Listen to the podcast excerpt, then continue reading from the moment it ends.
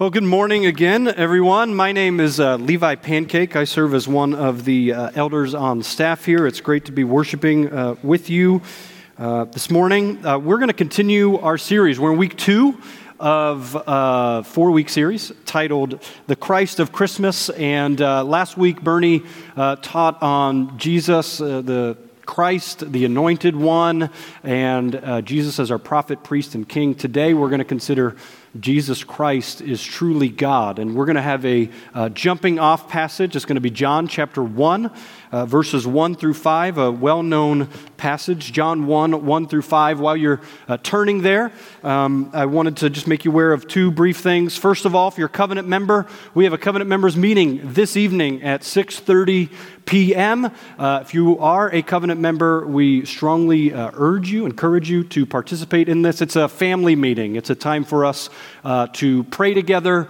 um, to discuss some things that are happening in the church, future things, a lot of exciting things. Uh, childcare is provided, and so that's tonight um, in the parish house at White Building over there at 6:30. If you're not a covenant member, and would like to consider becoming a covenant member, next Saturday we have something called Exploring Membership. As the title implies, it's an opportunity to um, hear a little bit more about the church, explain why we have membership, why it's important, uh, etc. That's at 8 a.m. next Saturday morning, 8 to noon.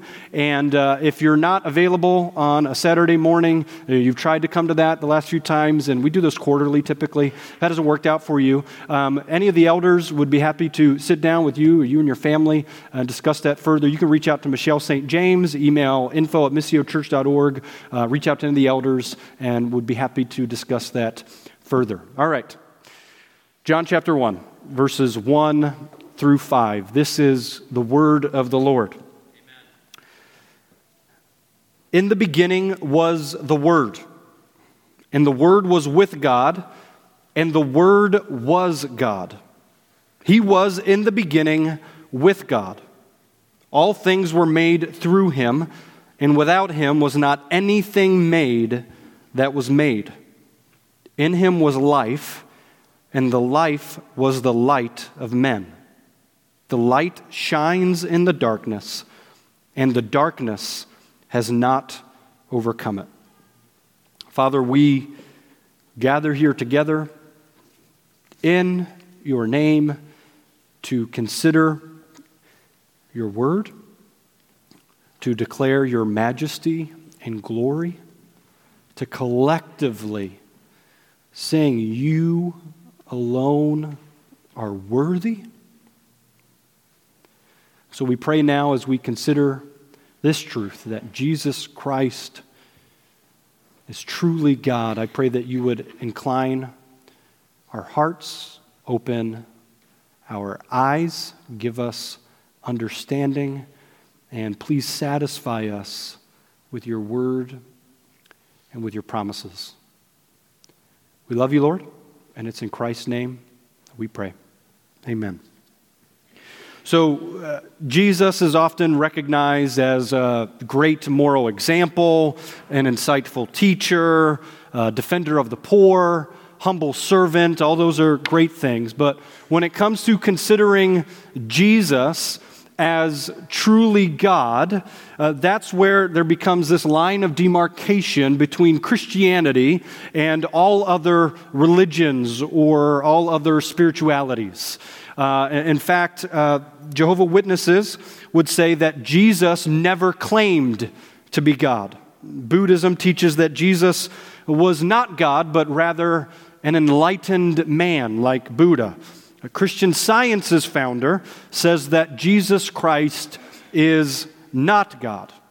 But for those of us who are in Christ, this truth, Jesus Christ is truly God, is a linchpin, is a pillar, is a foundation of the Christian faith. In fact, one cannot be a Christian and deny the deity of Christ. It would be like uh, being an NBA basketball player and denying that basketballs exist, or going on a road trip and denying that cars exist, or eating a meal and denying that food exists. It's incompatible. Those two can't line up, they don't go together. And no one who accepts the Bible as the infallible Word of God can entertain any doubt as to the deity of Christ.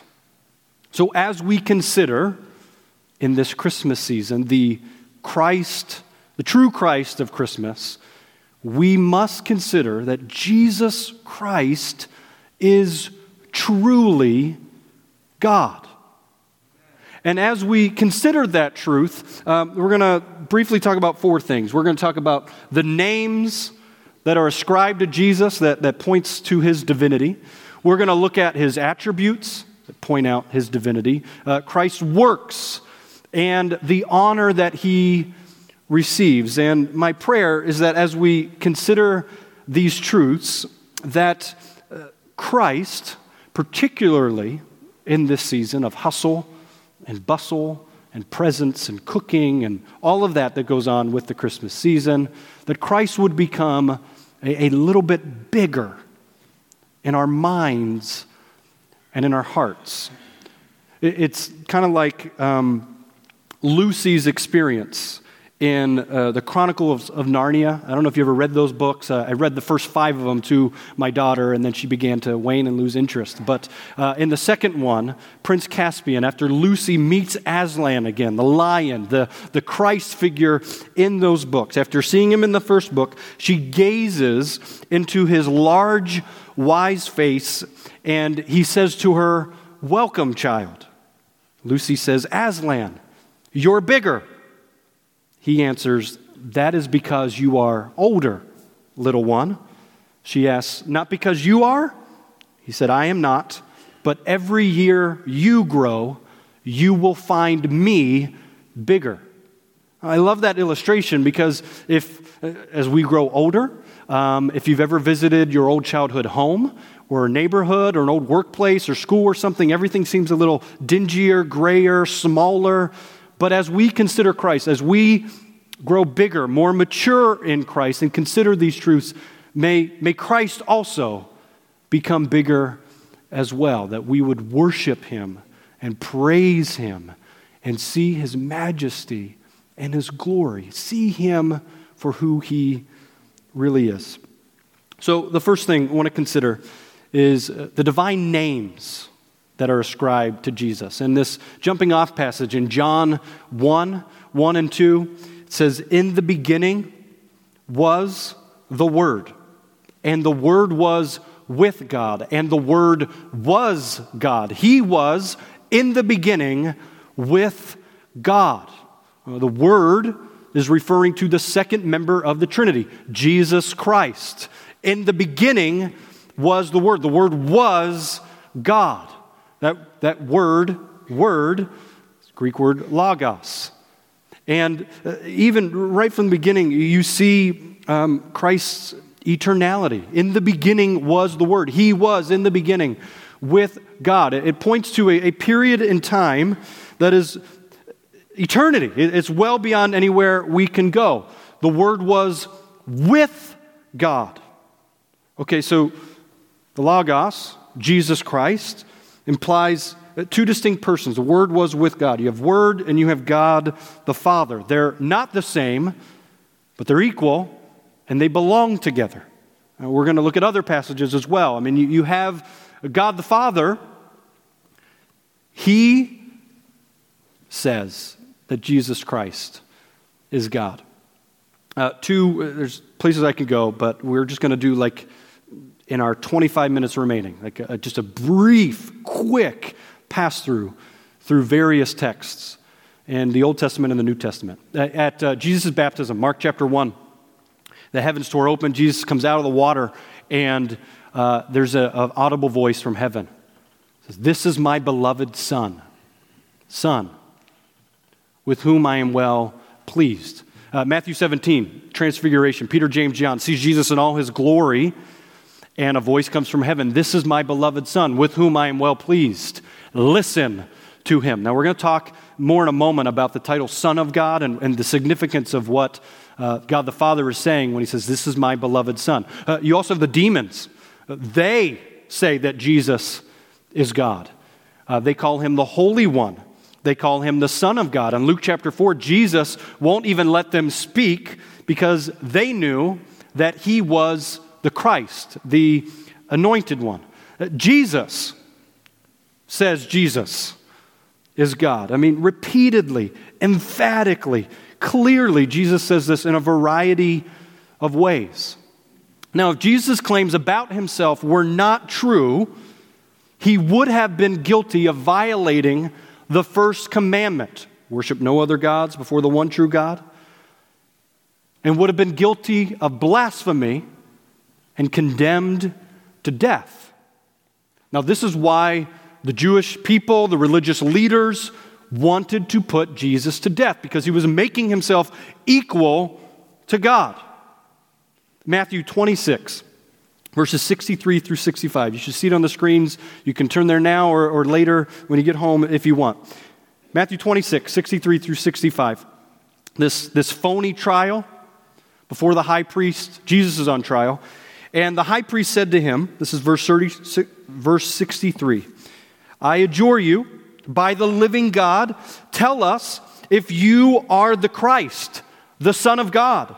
Verse 64 Jesus said to him, You have said so, but I tell you, from now on, you will see the Son of Man seated at the right hand of power and coming on the clouds of heaven. We just sang about that. The second song we sang, Worthy, Worthy. Then the high priest tore his robes and said, He has uttered blasphemy. What further witnesses do we need? You have now heard his blasphemy. By Jesus declaring that he was going to come from heaven, he was claiming to be equal with God. And the high priest tears his robes. He knows what he was saying. And he declared it blasphemy because he didn't believe what Jesus was saying about himself. That's why the other religious leaders wanted to kill him, making himself equal with God. John 8, 58 through 59. Jesus said to them, Truly, truly, I say to you, before Abraham was, I am. Before Abraham was, I am. That should conjure up some image of the beginning the book of Exodus when Moses asked God, uh, Who shall I say sent me? And God declares his name, I am.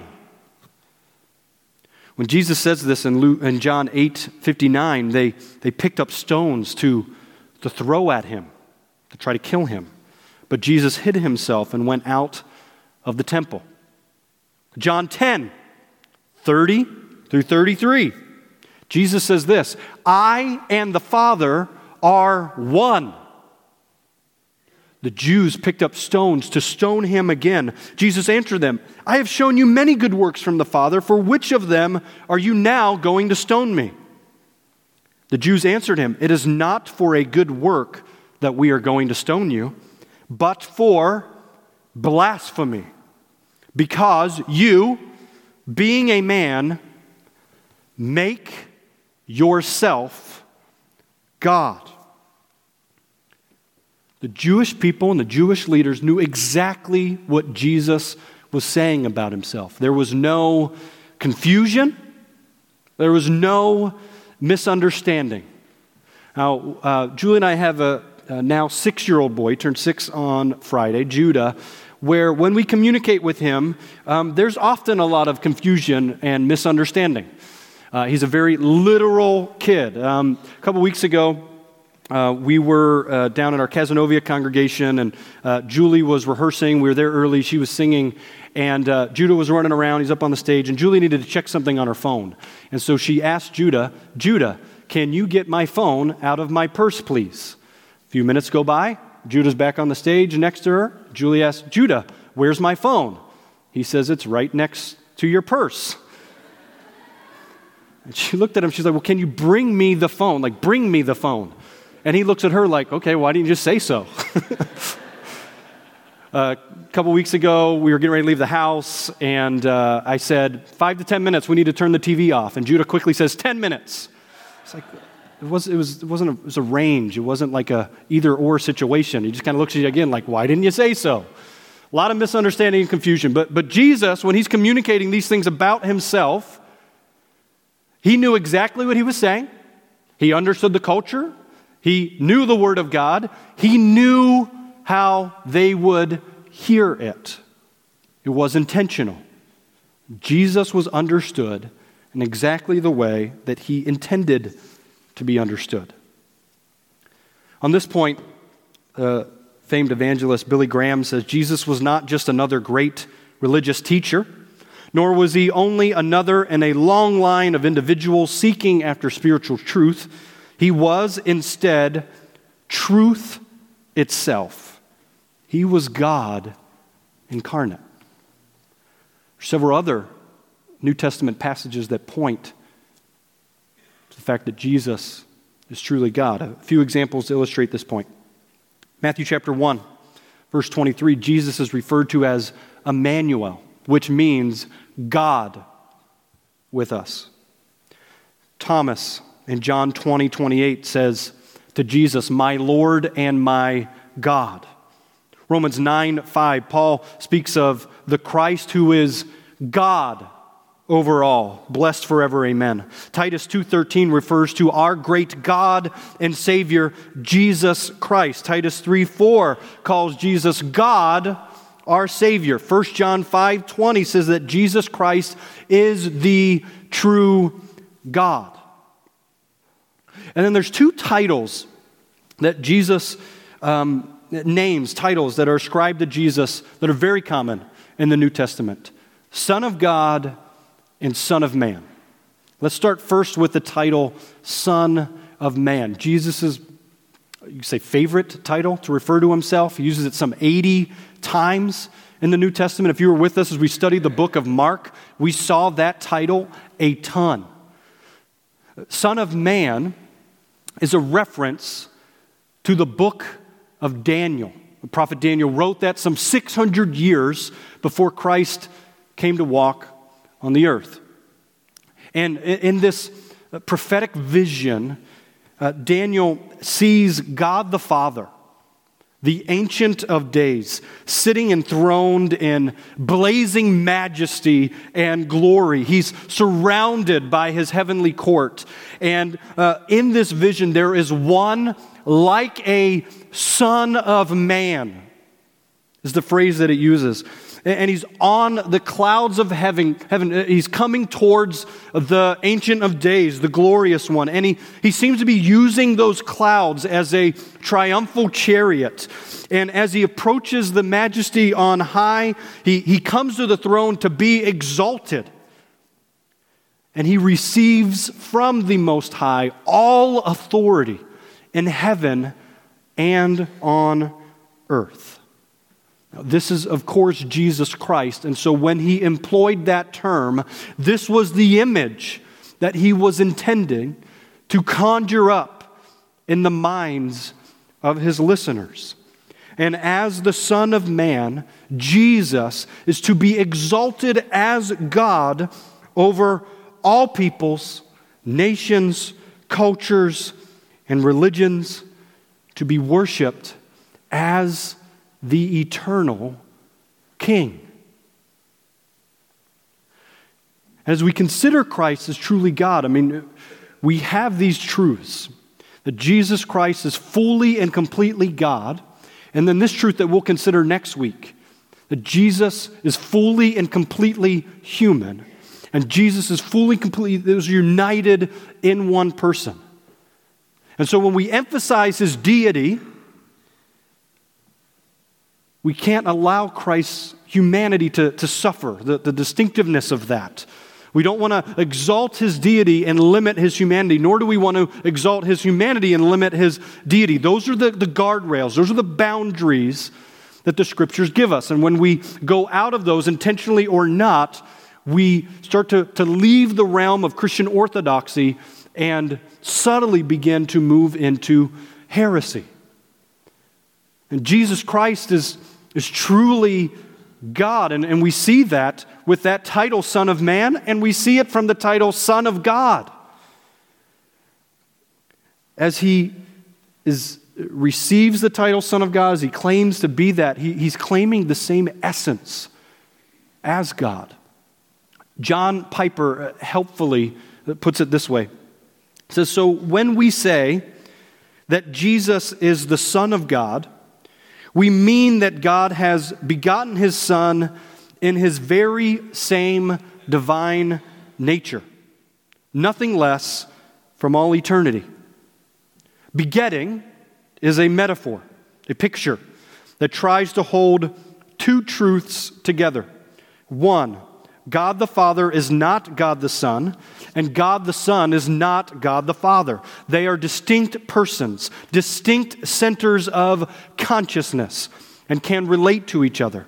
But, two, the Father and the Son are one God, not two gods, one essence, one divine nature from all eternity, without any beginning.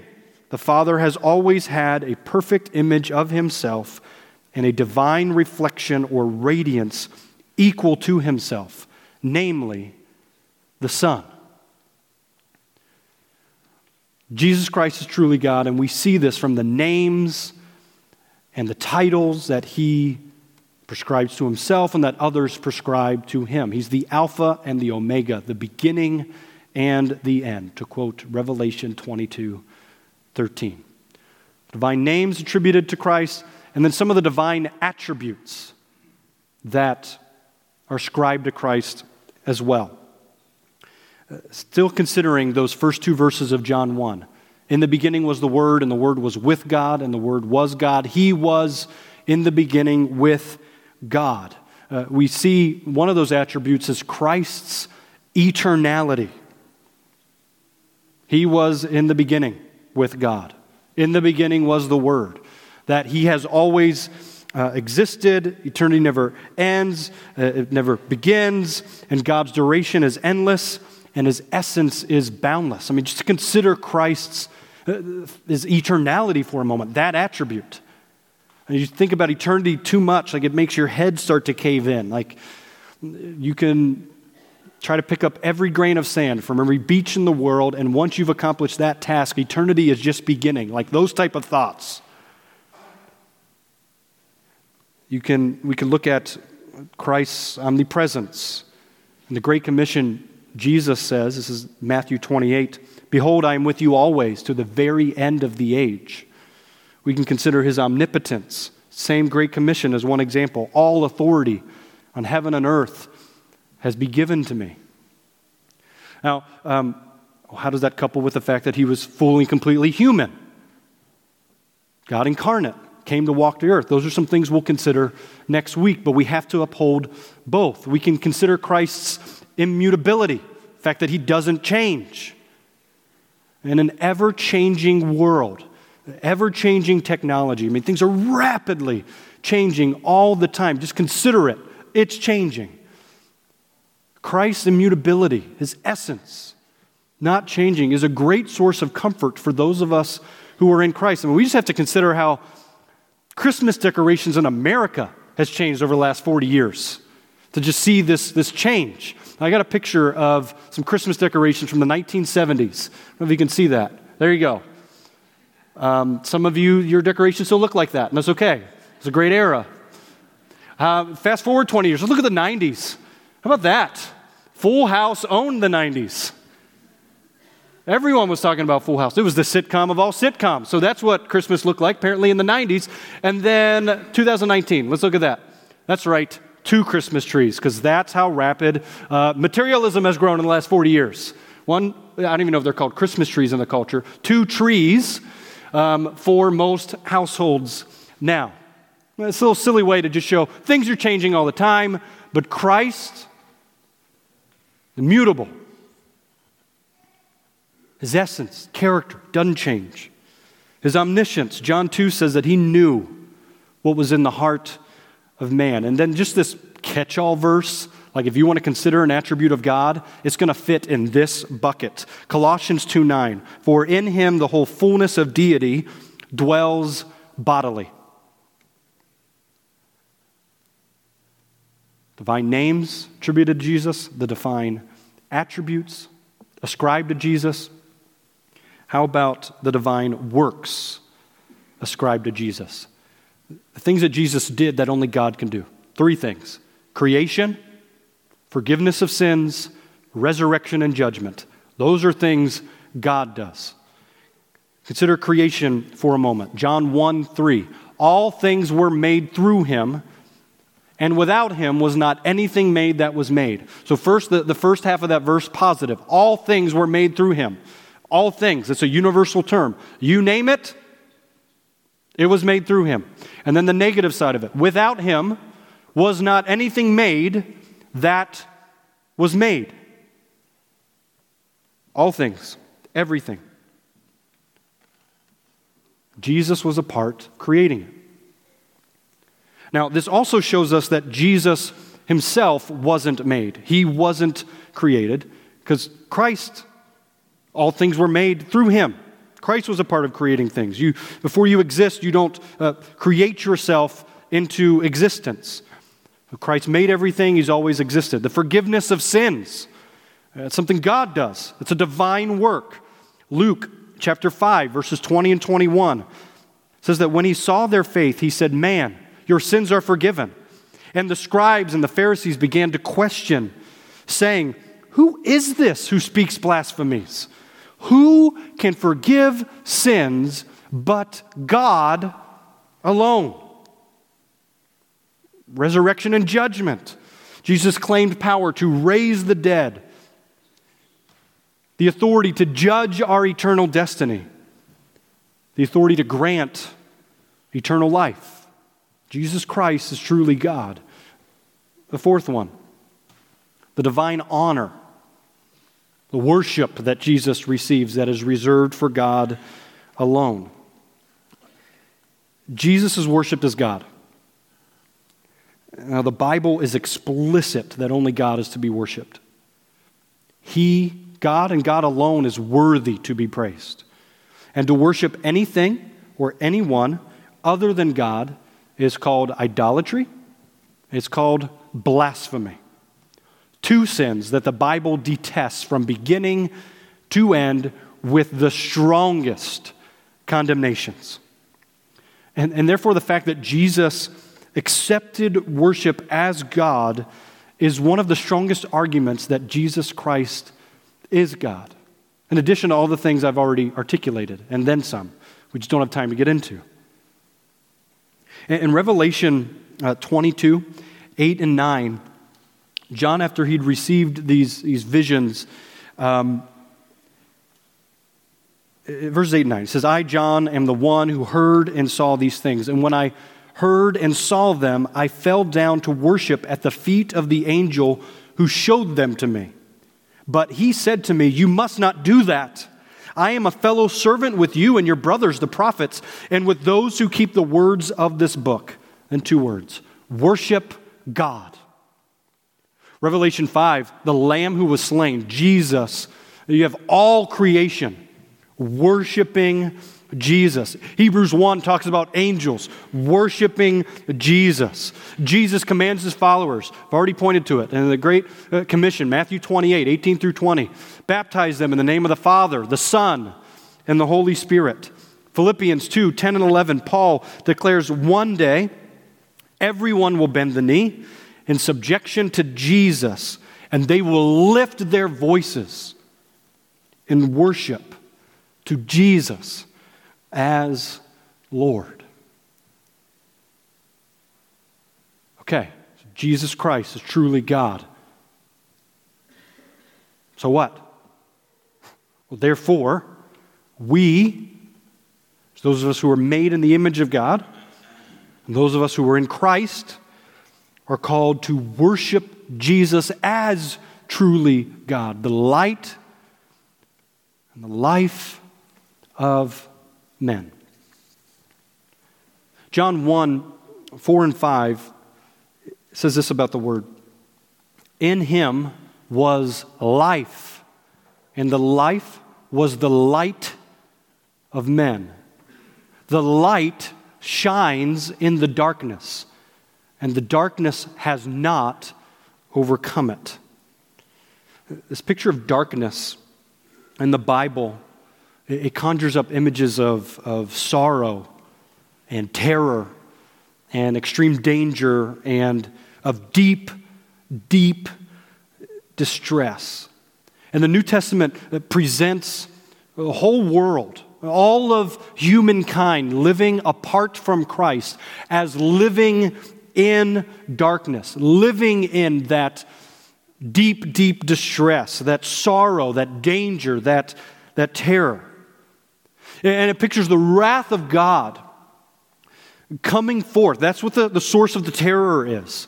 That's what the source of the distress is. That the wrath of God is, is coming forward to all mankind who are apart from Christ, um, uh, like this, this massive tsunami wave, like, uh, like the shadow of death. Like I used to live in Florida, and so um, if you've ever seen those uh, hurricane tracks, you know, that big cone. And picture that as the darkness, and it, it envelops all of Florida. You know, imagine a, a Category 5 hurricane is just barreling towards you, and it's not going to wobble, it's not going to move. I mean, it is direct hit. You're right in the center of it. You know it's coming.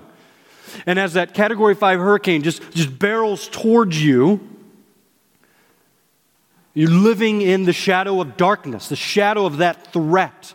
And when it finally makes its direct hit, I mean, the storm surge comes and the water comes up to your knees, and then and maybe you, you go to a, a building and get uh, elevation somewhere, but the storm surge will even envelop that. There's, there's no way uh, of safety and protection when you stand in the direct threat that category 5 hurricane. That, that's the picture of living in darkness. That's what john 1 4 and 5 says. I mean uh, the light shines in the darkness. Why is that good news? Because christ came to shine light in that darkness. He's the life to protect us to rescue us to save us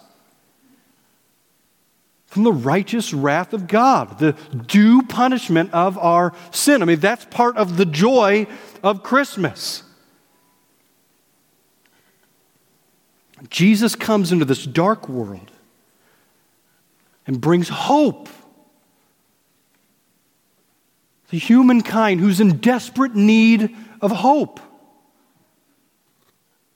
The Bible constantly calls us forward to, to look to a future where there's no more of that darkness, no more pain, no more tears, no more disease, no more evil. A, a new world where, where love and peace and joy and righteousness reigns. And that God is honored as he should be. That world is often called the kingdom of heaven.